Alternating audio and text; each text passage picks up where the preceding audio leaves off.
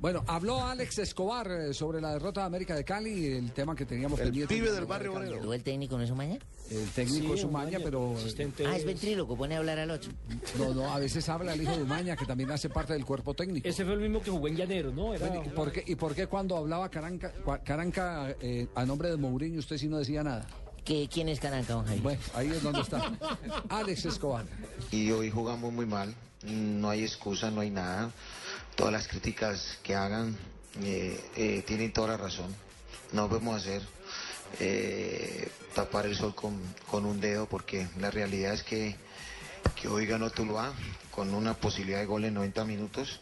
Nosotros tuvimos varias, no concretamos y en el fútbol se ganan haciendo goles y cuando no se hacen, obviamente se pierde, ¿no? Y habló también Martín Arzuaga, porque el- Martín Arzuaga fue llevado a la América de Cali como solución de gol para. Fue el para la goleador América. del primer torneo Se con quedó Unión en Autónoma, Eso- Eso metía goles desde todos los ángulos, de todas las Mirándola. facturas, con todos los contactos, con pierna derecha, pierna izquierda, de cabeza y, y- y en el América. Pero Javier, es lo que decía usted, el acompañamiento. Sí, también es cierto. Pues no, hoy se vio, no la metimos. y- pero también hay que mirar cómo nos llegan los balones.